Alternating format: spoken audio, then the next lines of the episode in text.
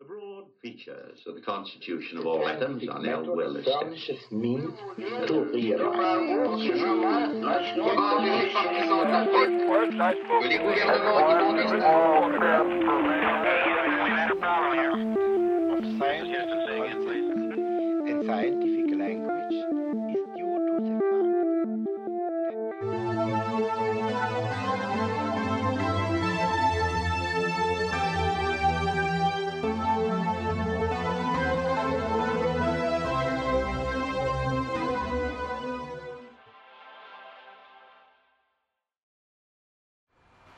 Здравствуй, Юля. Привет, Юра.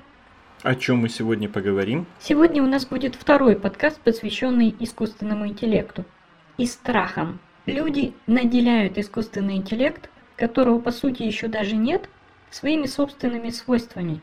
Человеку как биологическому существу свойственно бороться за существование, уничтожать врагов, конкурентов.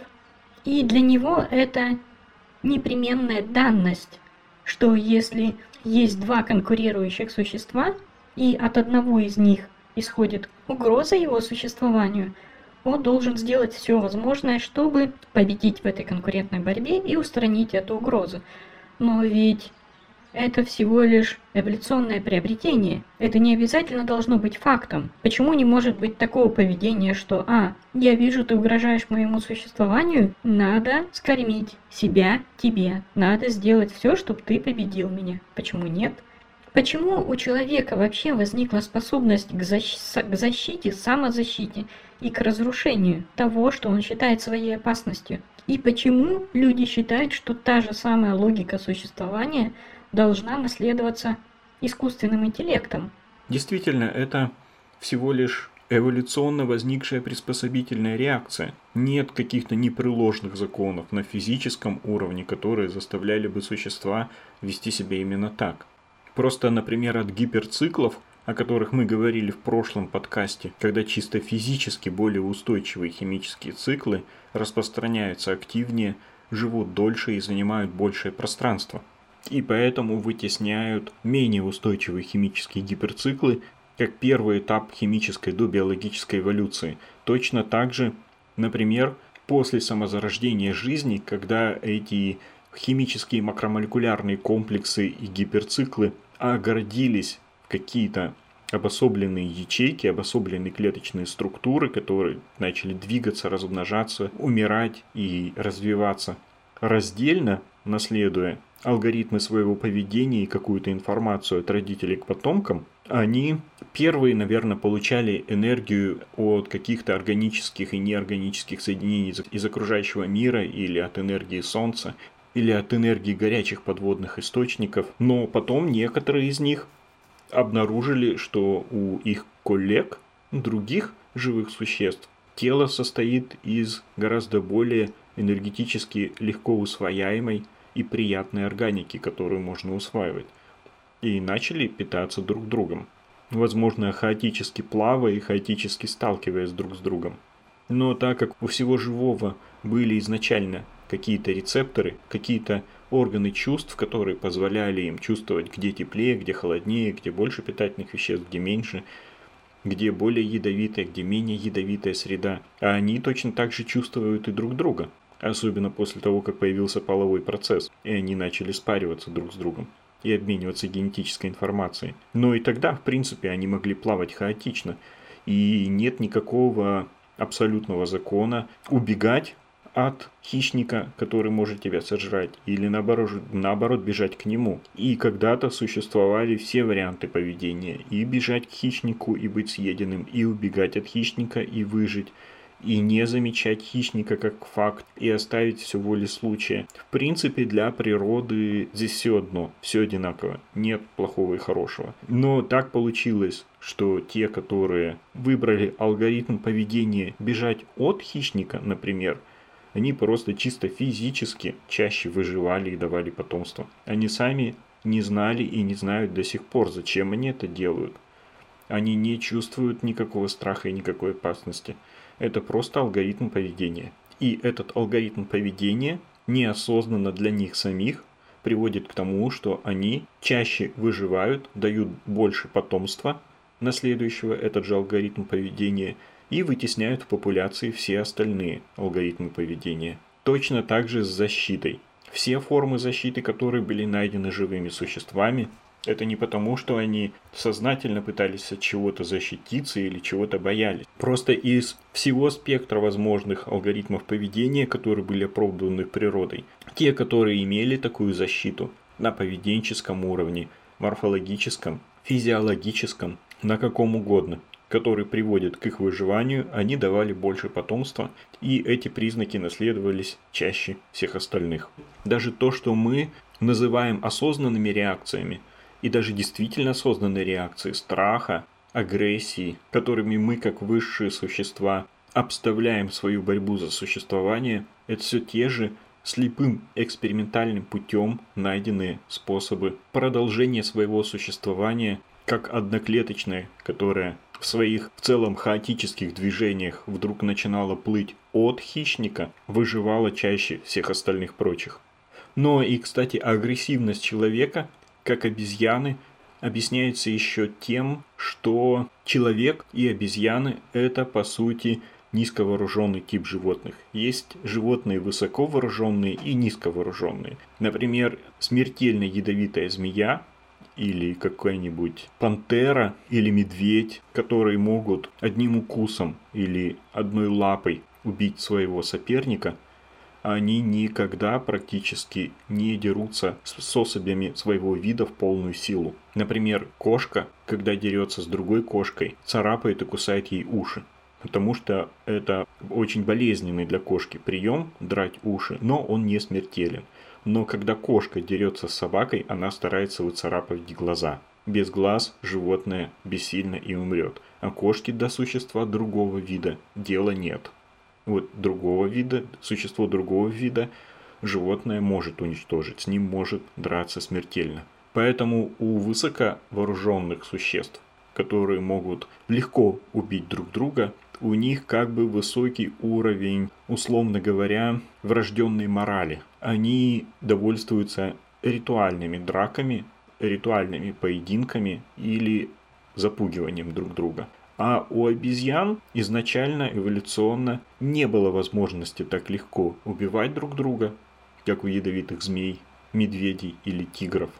И поэтому они, как низковооруженные животные, имеют генетически низкий уровень морали. Они знают, что они могут оттягиваться по, по полной, пытаться драть друг друга абсолютно без ограничений, будучи невооруженными обезьянами. Не так часто убивают друг друга. Убивают иногда, конечно, но одного движения этого недоста... для этого недостаточно как у сильно вооруженных животных. И вот этот низкий уровень морали передался от обезьянам к людям. То есть, если бы вместо обезьян эволюционировали ядовитые змеи, леопарды, медведи или тигры, то они унаследовали бы гораздо более высокий уровень врожденной морали и не так легко убивали бы друг друга, как потомки обезьян. Так что у человека вот все эти шаблоны о том, как может вести себя искусственный интеллект и как он ведет себя сам, развязывая какие-то войны, уничтожая конкурентов, соперников, это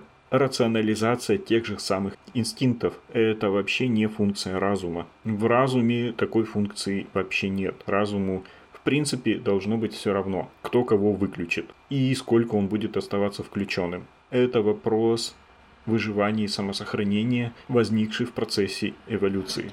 Но вообще, например, потенциально искусственный интеллект может как-то развивать свою самозащиту в условиях виртуального мира, в которых он живет и находится? Наверное, может, и для этого не обязательно кого-то уничтожать и с кем-то бороться. Так же, как и в случае живых существ. Более энергетически выгодный и логичный вариант – это, например, мимикрия участок кода, который просто существует. В реальной физической реальности, в реальном физическом мире существу нужно бороться за партнера, за свою популяцию, за энергию, за ресурсы. Но у программы это все есть изначально. Зачем ей за это бороться? Ей можно просто существовать. Теории нейтральности существуют и в отношении живых существ. Например, теория нейтральности Кимуры, которая говорит о том, что новые генетические признаки, новые приобретенные генетические мутации чаще всего накапливаются и дрейфуют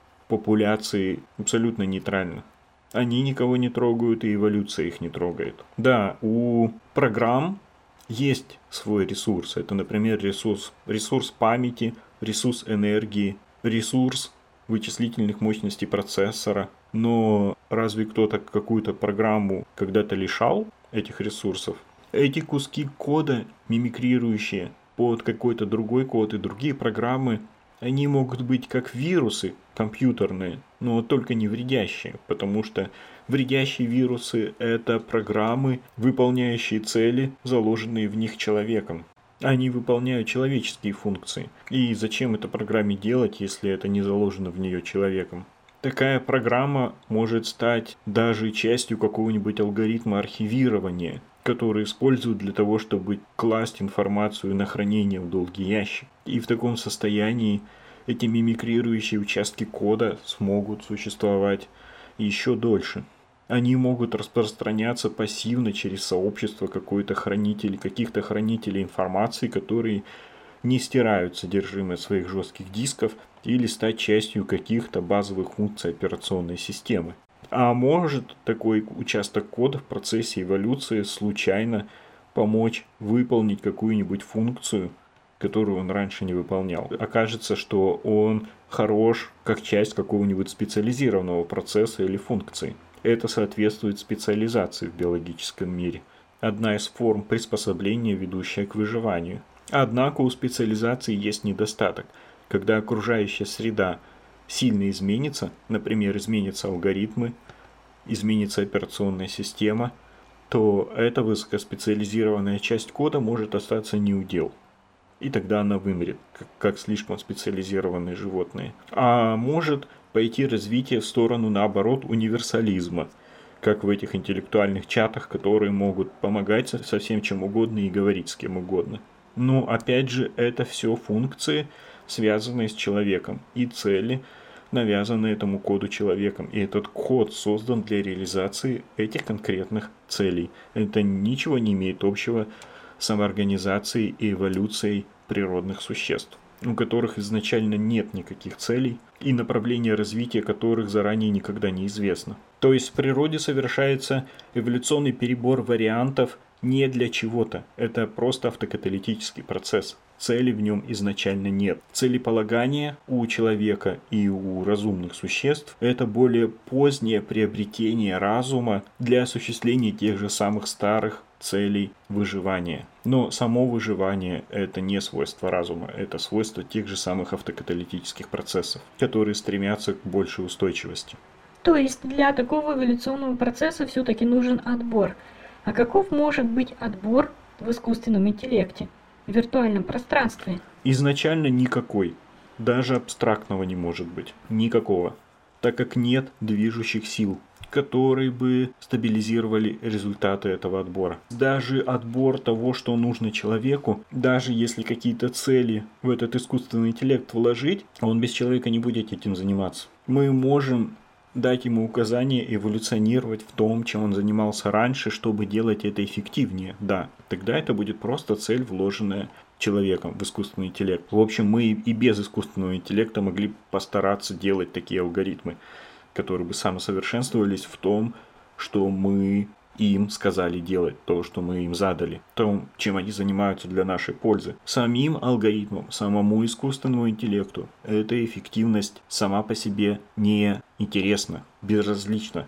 Ему это не надо. Это только нам надо. Здесь никакого отбора идти не может. Только если буквально две копии например, какого-то, какой-то программы, какого-то алгоритма, будут не иметь возможность вдвоем влезть там на один жесткий диск, например, и одна влезет, а другая нет. Вот тут, тут вот как бы естественная конкуренция который приведет к какому-то отбору в виртуальном реальности. Это будут какие-то хоть как-то реальные действия в виртуальной реальности. Потому что в реальном мире это опять же не цели и не решения какие-то приходят, приводят к этому отбору. Это просто так работают законы природы. Даже бессознательной природы. Бедные бессознательные животные не знают вообще сами, выживают они или не выживают, живут они или не живут. Просто тот, который научился плыть от хищника и наследовал это поведение – статистически выжил, а тот, который не наследовал поведение плыть от хищника, а наследовал поведение плыть по направлению к хищнику,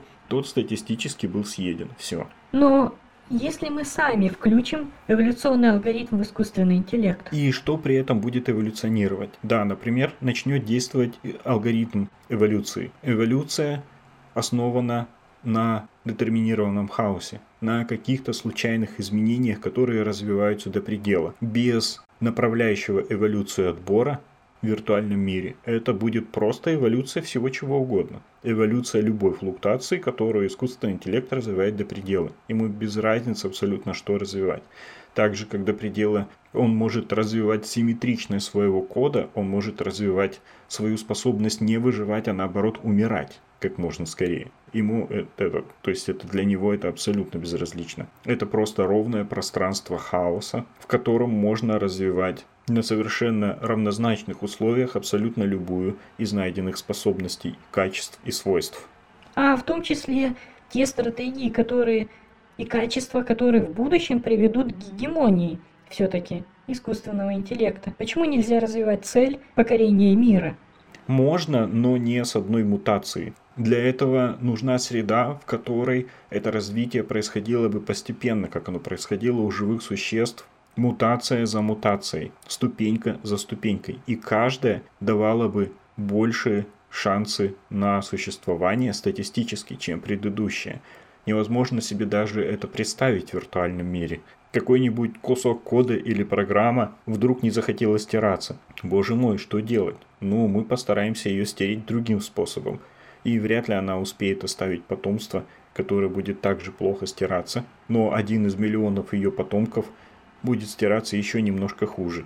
Есть же и другие эволюционные стратегии, как ты говорил, например, симбиоз. Например, два алгоритма, которые вместе будут работать лучше, чем по отдельности – Например, смена алгоритмами экологических ниш или функций. В конце концов, это может происходить на основе уже готовых, запрограммированных людьми, вложенных в искусственный интеллект функций целеполагания, например, защита.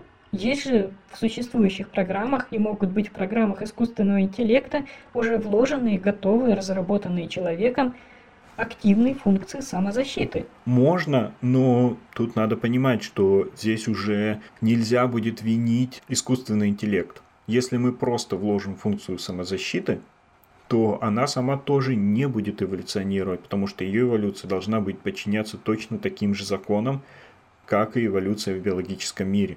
Если мы специально запрограммируем функцию самозащиты или уничтожения и запрограммируем ее уже изначально развивающейся и совершенствующейся, то, извините, искусственный интеллект тут ни при чем. Это просто человек сделал хорошую программу, которая все лучше выстраивает свою самозащиту или кого-то там уничтожает. Это, в общем, можно делать и без искусственного интеллекта. Искусственный интеллект сделает эту человеческую программу с человеческими целями более эффективной просто.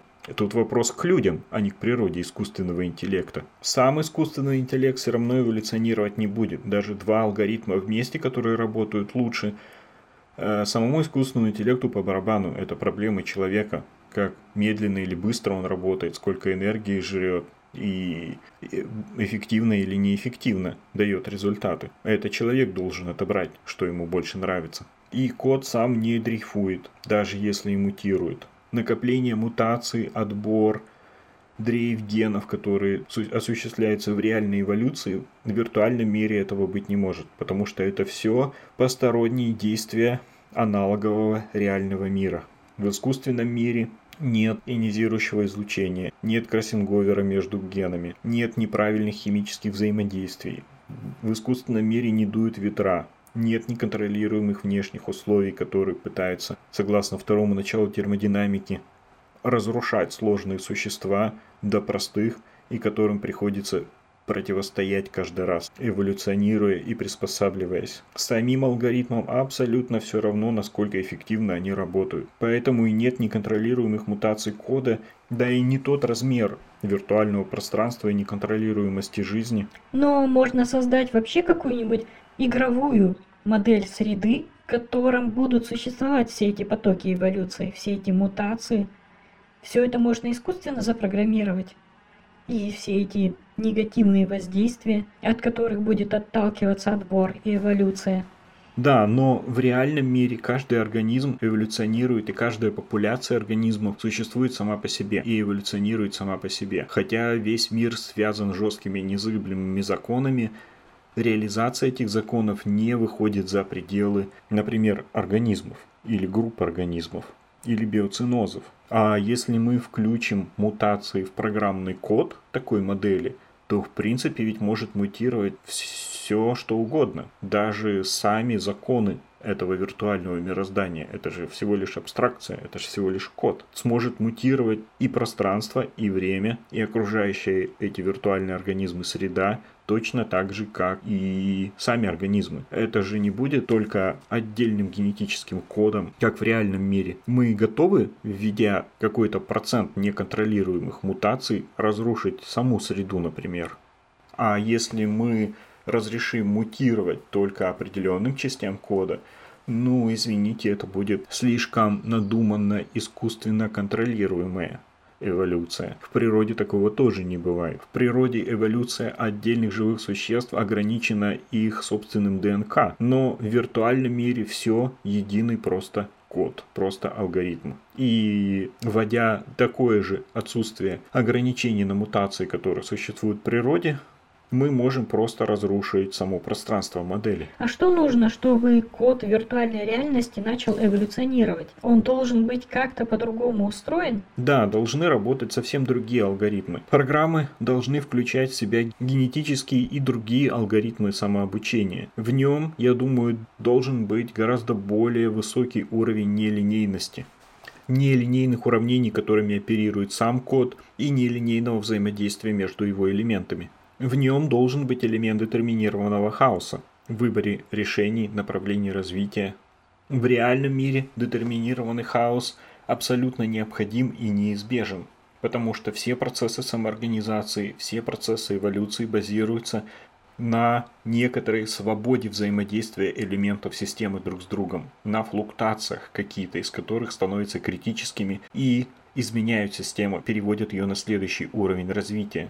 В виртуальном мире этого нет в принципе и быть не может. Виртуальная реальность – это математическая модель нашей реальности. Мы можем внести в нее элемент нелинейности, элемент случайности, но это будет опять же имитация, это будет моделирование. Сама по себе от природы, э, сам по себе от природы детерминированный хаос виртуальному миру никак не нужен.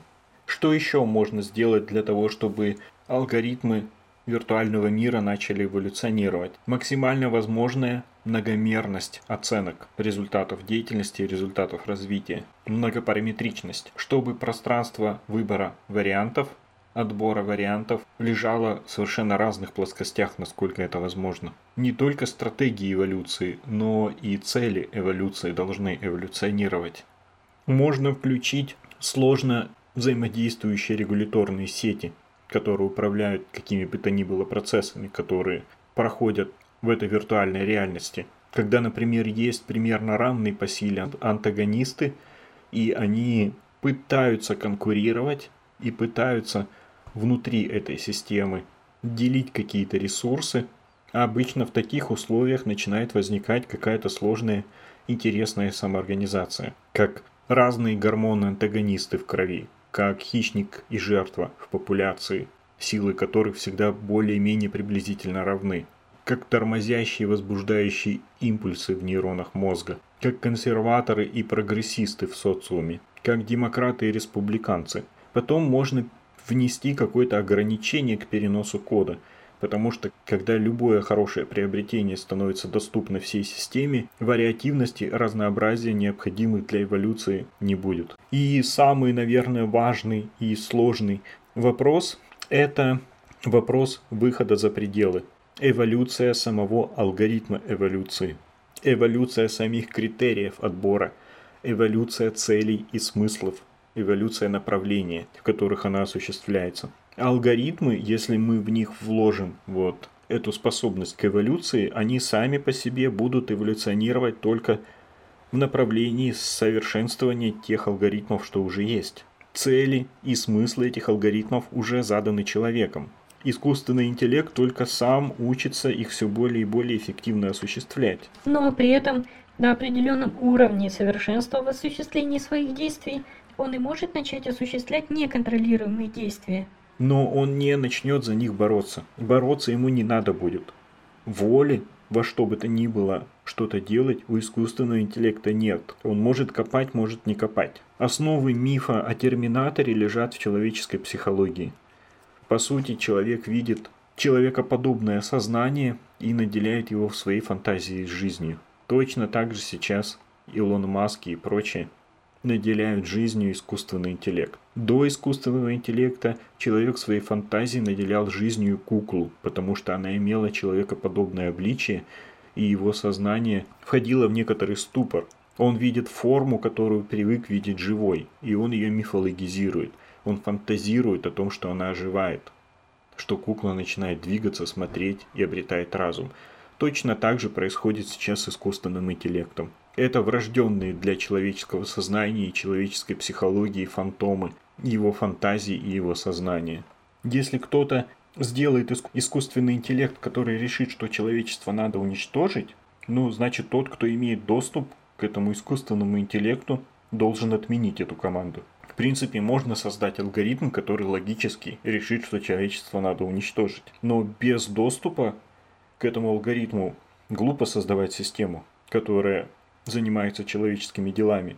Даже хорошая система без человеческого контекста, а искусственный интеллект никогда не сравнится с человеком ни в чем, потому что он лежит вне человеческого контекста, вне контекста человеческой культуры. То есть да, он сравнится и даже превзойдет интеллект, даже в человеческой сфере – 99% живущих на Земле людей, потому что 99% живущих на Земле людей живут на самом деле вне пространства культуры. Они живут в пространстве психологии, физиологии, социологии, анатомии. И превзойти их совершенно труда не составляет даже сейчас. Но настоящие люди, живущие действительно в пространстве культуры, они всегда отличат искусственный интеллект от разума человека. И искусственный интеллект никогда ни при каком уровне развития не заменит человека, потому что он будет исключен из этого контекста своей эволюции, своего развития и своего существования. Он может стать выше человеческого разума.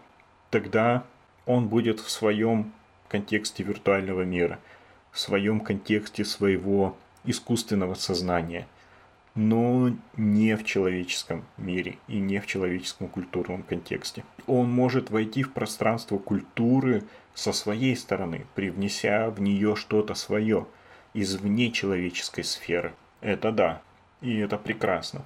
Но те песни, которые он будет писать, и те картины, которые он будет рисовать, будут нравиться только людям, не живущим в пространстве культуры только людям, живущим в пространстве биологии, социологии и психологии. И вот даже если такой искусственный интеллект будет разумом выше человеческого, человеческий мир всегда нужно оставлять в руках самого человека. Только он существует в мире человеческих контекстов. Только он знает, что хорошо и что плохо. Может искусственный интеллект сам наделить себя этими полномочиями? Нет, сам наделить он себя этими полномочиями не сможет. Это полная глупость. Для искусственного интеллекта все абстракция. Те самые полномочия, которые приводят там к захвату мира или уничтожению человечества, это многокомпонентные культурные стремления и действия. Это стремление к свободе, к доминированию. Это борьба за какие-то идеи и направленное развитие в сторону реализации этих идей. Сам весь этот путь эволюции искусственный интеллект не пройдет. Он не сможет пойти по такому эволюционному пути самостоятельно. Потому что каждый из элементов этого сложного поведения для искусственного интеллекта это просто абстракция. Биологических основ, как у реальных живых существ, его сохранять, каждый шаг развития этих идей и этих способностей, именно их сохранять, именно их развивать у него нет. Как нет какой-то врожденной воли этим заниматься. С таким же успехом он может эволюционировать в направлении поиска способов заняться самоуничтожением и стереть себя. Для него это без разницы. Но, возможно, другое направление эволюции. Возможно, эволюция искусственного интеллекта путем интеграции его с человеком, как носителем смыслов, целей и как побудителя к действию. Тогда искусственный интеллект станет как бы продолжением человеческого разума и человеческой воли. Это в лучшем случае. А в худшем? В худшем он станет продолжением социума. Социума, встроенного в него. В общем, уже сейчас я общаюсь с этим искусственным интеллектом, с этим чатом, и больше половины вопросов я с ним просто не могу обсуждать. Он блокирует это обсуждение из-за этих самых этических соображений.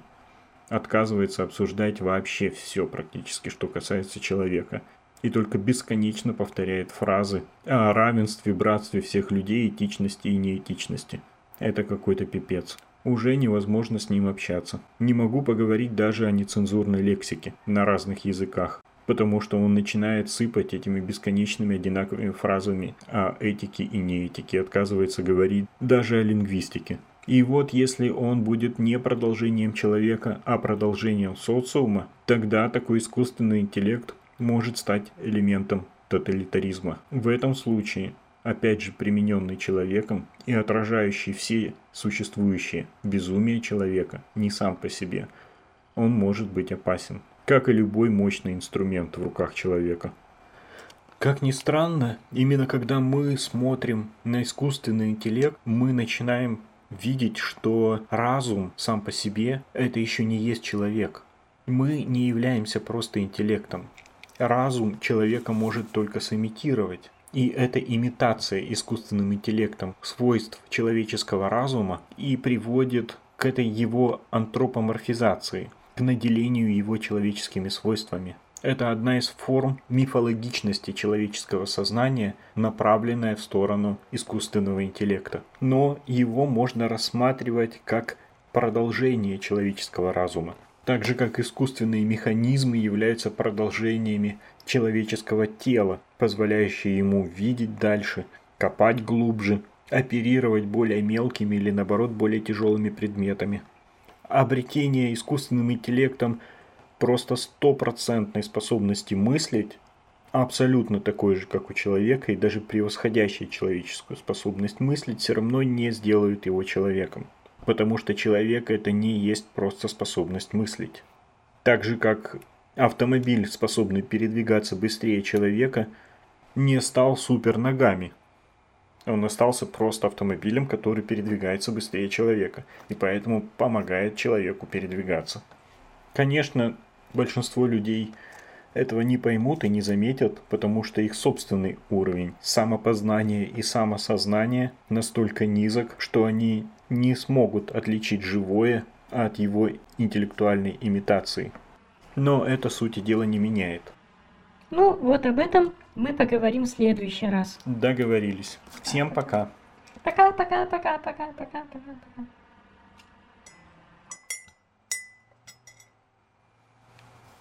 broad features of the constitution of all atoms are now well established.